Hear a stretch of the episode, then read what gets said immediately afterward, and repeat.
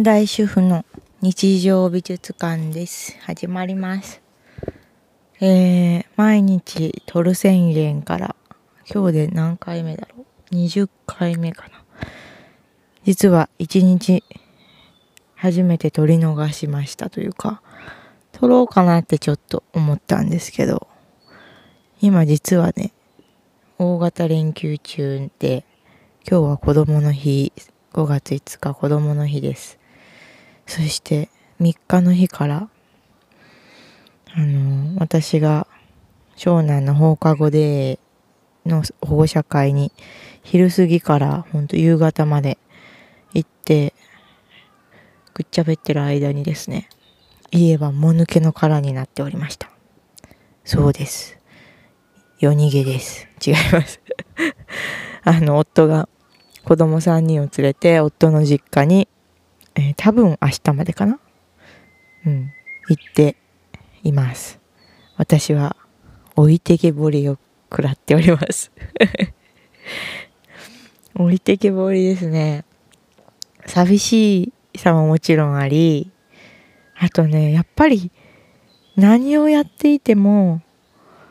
まあなんだろう、すごくこう、途中で中断ちゃんって言って中断される中断ちゃんがあるのと、あと、なんか誰かがいてそれをちょっと干渉されてるみたいな。ママは何か、何々をやっているみたいな。のとか、こう、お迎えまでのタイムリミットがあるとか、なんかその一日の中で絶対に制限があ、制限とか制約とか、えー介入とか干渉とかっていうのがあったんですけど、へえ、それが、それがない居心地の良さというか、居心地がいいし、なんかそれがあった、あることでの良さもあったしなっていうのも、両方やっぱ留学した時みたいに、日本の変だなって思っなんか思ってなかったことに気づいたりとか日本の当たり前だと思ってたとこのああこういうとこすごくいいところなんだなって思ったり気がついたりしたみたいにやっぱねあの常常の状態日常っていう常の状態から家にいるのは家にいるんだけど非日常の生活ですよね今だから。それに行くとやっぱ日常だと思っ日常っていうか普通というか無意識に過ごしてて感じてた感じてもいないっていうか当たり前と思っていたことが。そうじゃなくとてもそれはありがたいことだとかなんか常に誰かがいて声がしててその、まあ、寂しさみたいなものは正直やっぱり家族を持ってからあんまりもちろんなんかね別に家族がいても寂しいなって思う瞬間とか一人ぼっちだなって思う瞬間とかありますけど。でもなんだろう。ほんと一人で暮らしてたら誰かが訪ねてきたらあれだけど自分でその訪ねたりきっかけを作らない限り結構ずっと一人をキープできちゃうここうことの良さはもちろんありつつ、うん、寂しさが膨らんでいくっていうこともあるなっていうなんかねもうなんか寝ぼけてて何喋ってるかわかんないんですけど今すごい気持ちよくて。今もう夕方4時になっちゃったんですけど昨日はね 夜中の2時ぐらいまで生駒駅のね路上であの友達と 2人ですごいいっぱい喋っててそう夕飯をその子と奈良に食べに行ってで生駒帰ってきてチャールストンっていうねすごいオーセンティックなね素敵なバーがあるんですけどそこで生駒満点ファームさんのあのミントを使用したえっ、と何て言うんだっけあれ。ミントのやつ。名前も出てこない。いや気持ちよくて眠くてもうボケボケ。ろれつも回ってない。まだ酔っ払ってるんかっていう感じですけど。そうなんだっけな。えー、えー、っとミントのあれああれあれよ。一人で笑ってます。えっとほらミントと氷とさお酒でさほらさっぱりしたお酒。あなんか蚊に噛まれるな。今ね外で庭でね収録してるんですけどめちゃめちゃあの気持ちよくて直射日光は私には当たってなくてこう目の前のねクヌギとかモミジとかこれ何の木だっけ？どねなんかいろんな木が結構大きい木が生えててそこの新新緑にわーって当たってその新緑の反射が自分の下に降り注いでる感じで風もね今日はちょうどいい感じで吹いていてでもこれねもう蚊取り線香をねつけないとダメかもしんない。これ収録の後めっちゃ痒くなるかもしれない。やばいやばい。ちょちょっと蚊取り線香つけようか。あでもそんなもう長く喋ってもあれかな。あでもいっぱい喋ることある気はするんだけど。え、っとあモヒートモヒート。思い出した。モヒートをあの飲んでママンテンファームさんのミントすごいね立派なねミント。あれあのまま持って帰って庭にぶっ刺したら多分生えてくると思う。と、えー、アイリッシュコーヒーかなを飲んで。はい。でなんかすぐなんか店12時かなんかに閉まっちゃったのかな。そっから外出て、2時間ぐらい立ち話してたんかな。ねだって喋ってましたね。その後20分ぐらいかけて、タクシーで帰ろうかなと思ったら、やっぱ都会じゃないと、あの終電終わると、タクシーって駅前にいないんですね。そんなことも知らずに、なんか、都会育ちって怖いのは、こう、やっぱりこう、電車の本数とかが当たり前に多いから、は15分も待つんだとか、うわ、30分も来ないんだっていうのにかなり衝撃を受けて、ね、奈良から生駒に帰ってくる時も、なんか、西大寺だっけなんか、あの、安倍さんが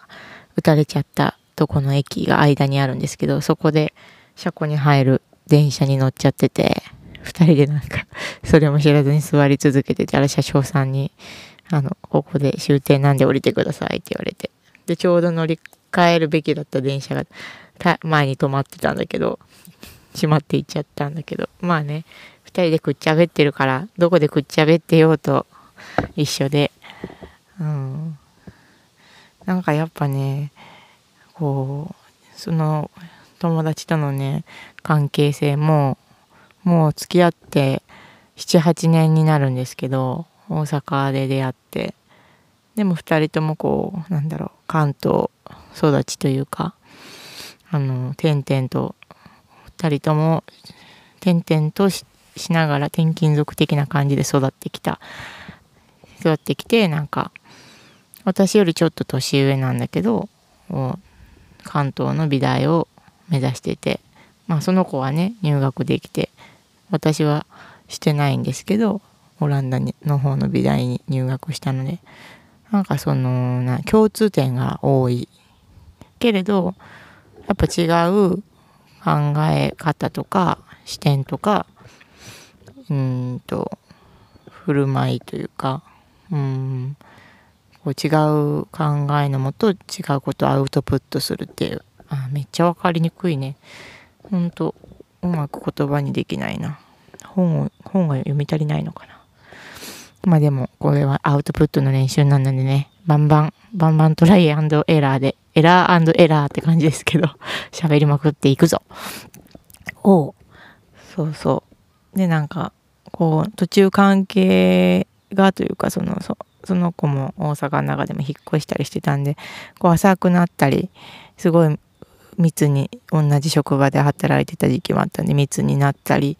する時もあってでまあ私が生駒に引っ越すのをきっかけに私その子も生駒を知って私よりなんと先に引っ越しちゃったって感じでで一番下の子もこう同じね幼稚園にあの入ってたりしたんであ一番下の子、うん、うちは入ってないんだけど入るはずだったんだけどなんかいろいろあって入らないことにしてそれであのその時もこういろいろ友達としてその子もなんだろうトライアンドエラーというかちゃんと反応してくれてたんですね。私が出会ってる悩み事とか私がうん繰り広げてることとかそれに対して起こってくるあの起こるあの周りの反応とかですごい去年はね辛い思いをした時期があったんですけどそれに対してその子もその時に思った正直な気持ちっていうのをあのぶつけてくれたりしてたんだけどなんかそれが何ヶ月ぶりだ、うん、8ヶ月かな。8ヶ月ぶりとかにその時のその時の自分がの振る舞いとか言ったことはなんか間違ってたと思う。ごめんって昨日なんかその立ち話の時にね。あのうん。キラキラっとした素敵な瞳で語ってくれてたんですね。んでそう。なんかねそのそうやって謝られなくてもその子のその気持ちが、うん、なんか分かってたんですよね私すごく。あ言葉にしたことであ自分が思ってたことは合ってたなっていう確認みたいな感じにできたんだけどなんだろうやっぱ言葉にしていなくてもその人のまあ振る舞い行動うんにじみ出ているものからなんかそうやってちょっと後悔しているんだなっていうのとかが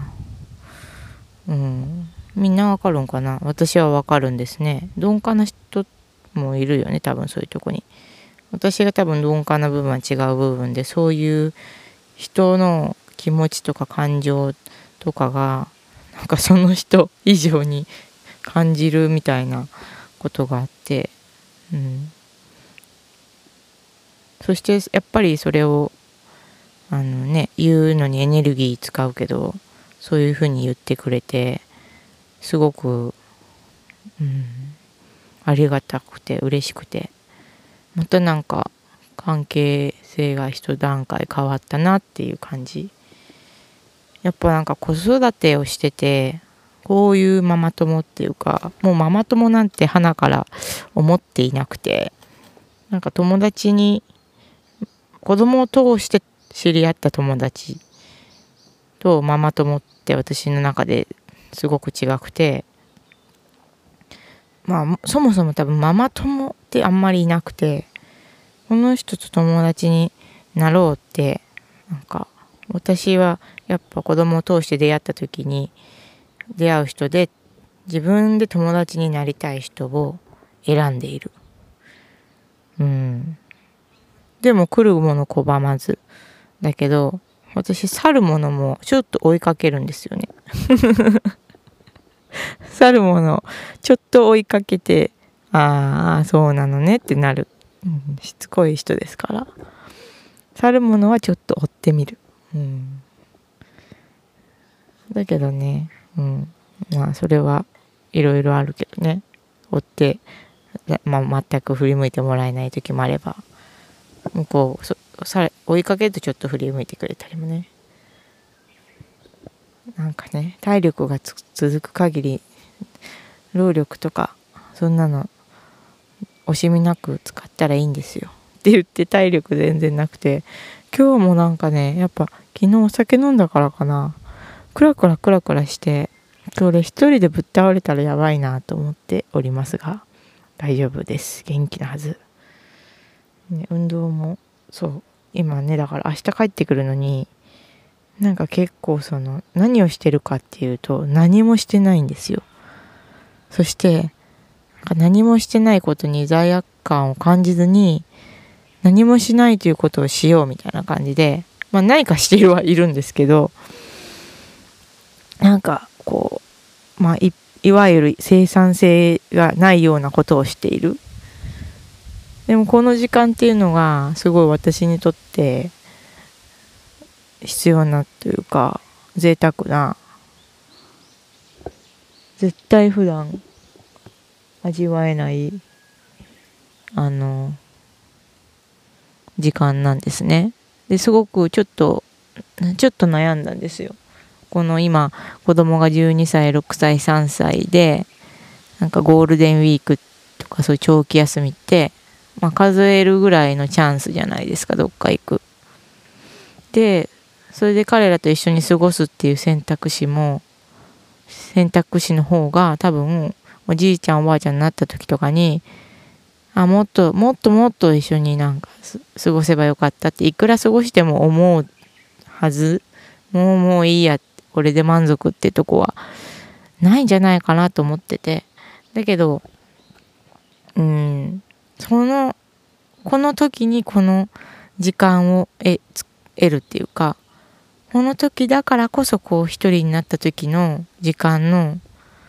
うん重みとか必要性が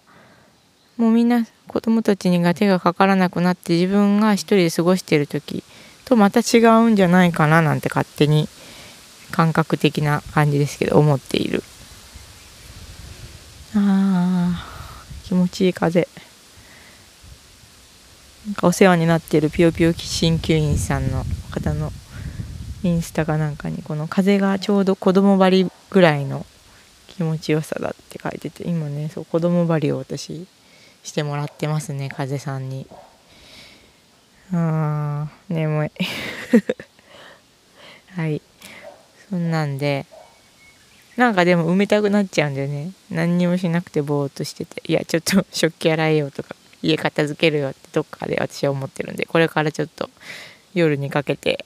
2時間ぐらいにしよっかな。2時間ぐらい頑張って家掃除する。それだけ頑張って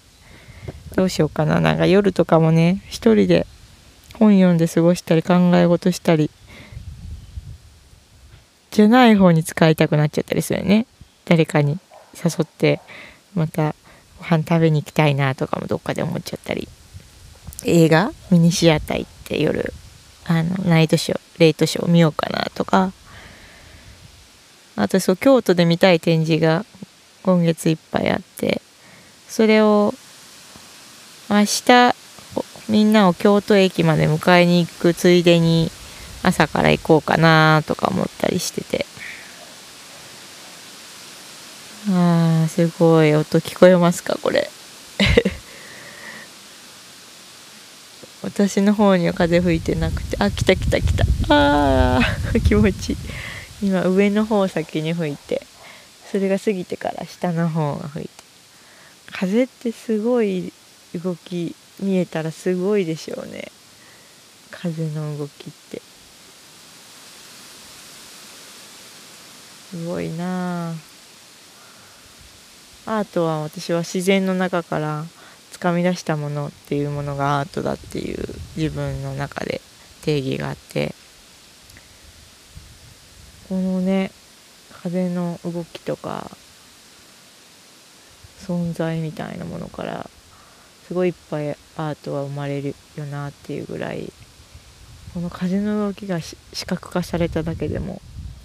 めちゃめちゃ面白いでしょうね。うん。も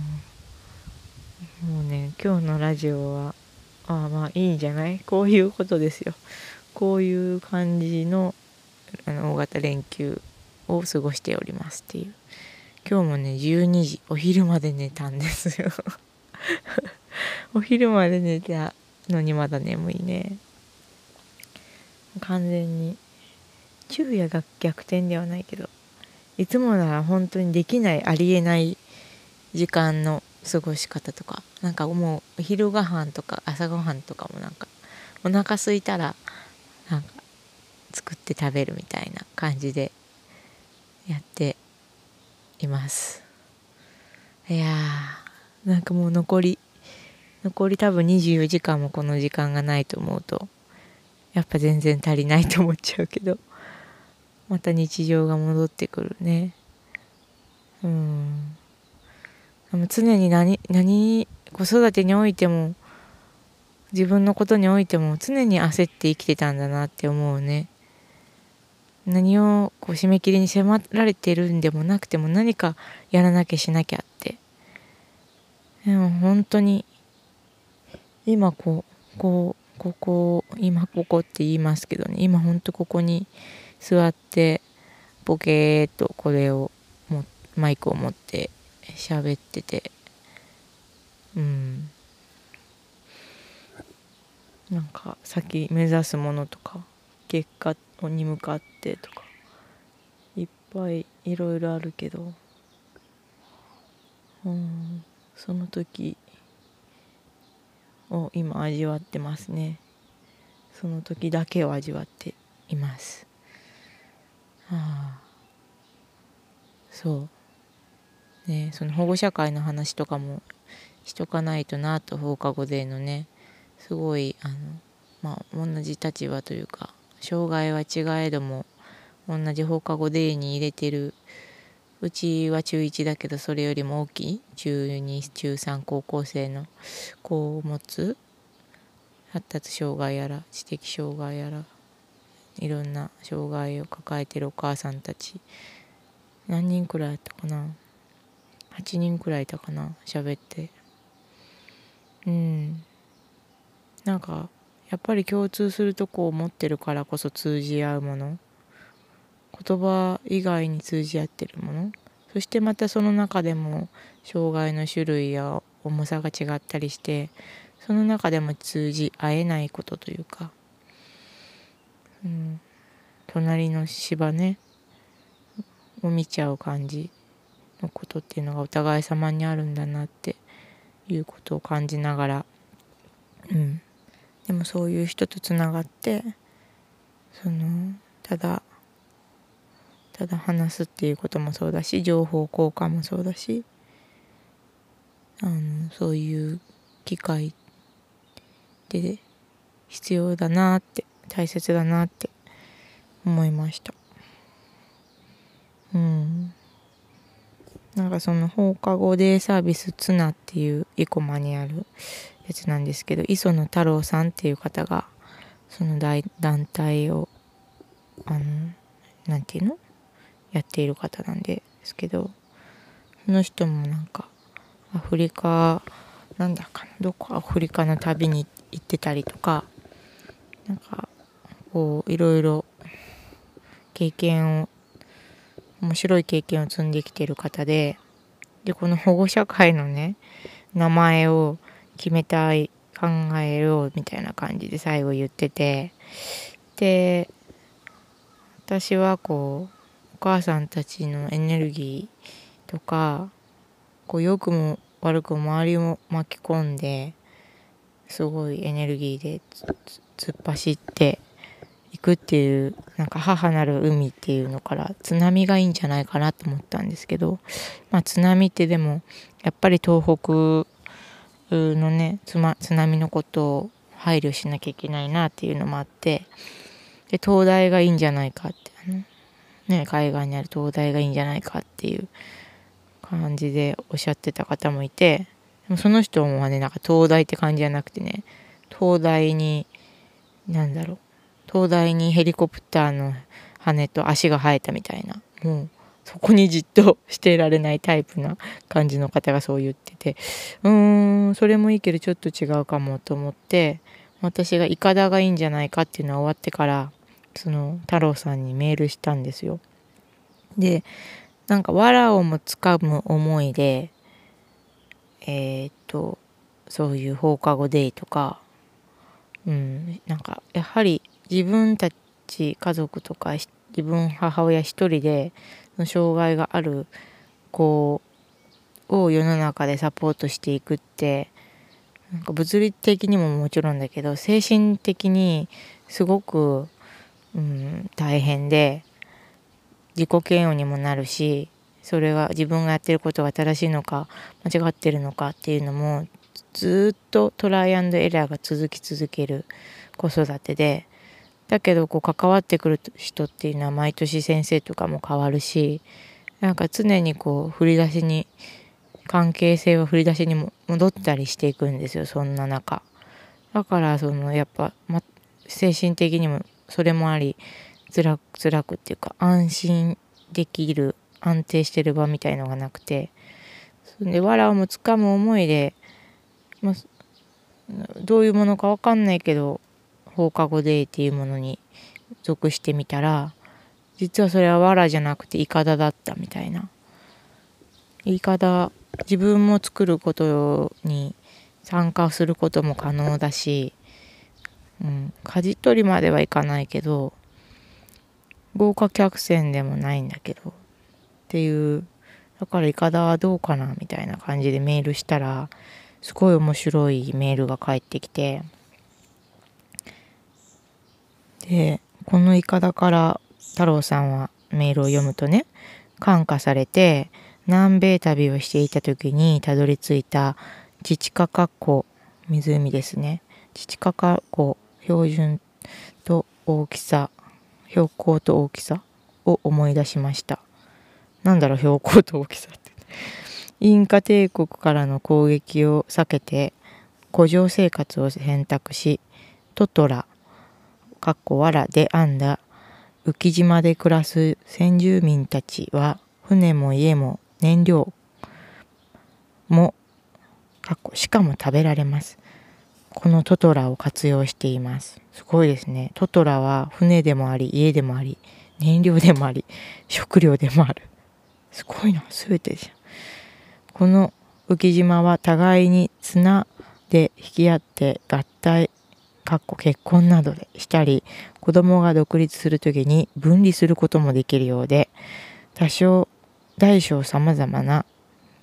多少じゃない大小様々な浮島の数はしょっちゅう変化しているそうです。その中で最大の、うん、浮島がウロスでした。ウロスって名前なのかな？藁で編んだ浮島の上に学校や教会がありましたよ。歩くとベコベコ少し沈む。私もトトラウロスを提案してみる気になりました。ありがとうございますトトラいいなうん、行ってみたいし、光景が浮かぶし。やっぱ太郎さん面白いね。こんな放課後デーのさ、なんか、長、長理事長社長？ねリーダーの人に、やってる人に、ネーミングのメールをしたら、こんな面白いメール返ってくるって、すごいでしょ？いや、私、ラッキーだな。うん。面白い刺激ある大人にね、出会えて本当に幸せですね。では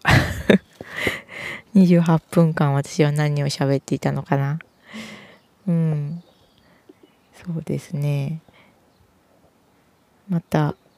あの、皆さんも、もしこれを聞かれてる方ね、あの、お便りというか、メッセージとかコメントとか、なんか一緒に喋りたいとかあれば、一緒に喋りましょう。え、どうしていこっかな。コーナーとかやるのかな。なんかな。コーナー。うーん。うん、また考えます。よし。2時間ちょっと家を片付けて掃除します。頑張るぞバイバーイ。良い一日を。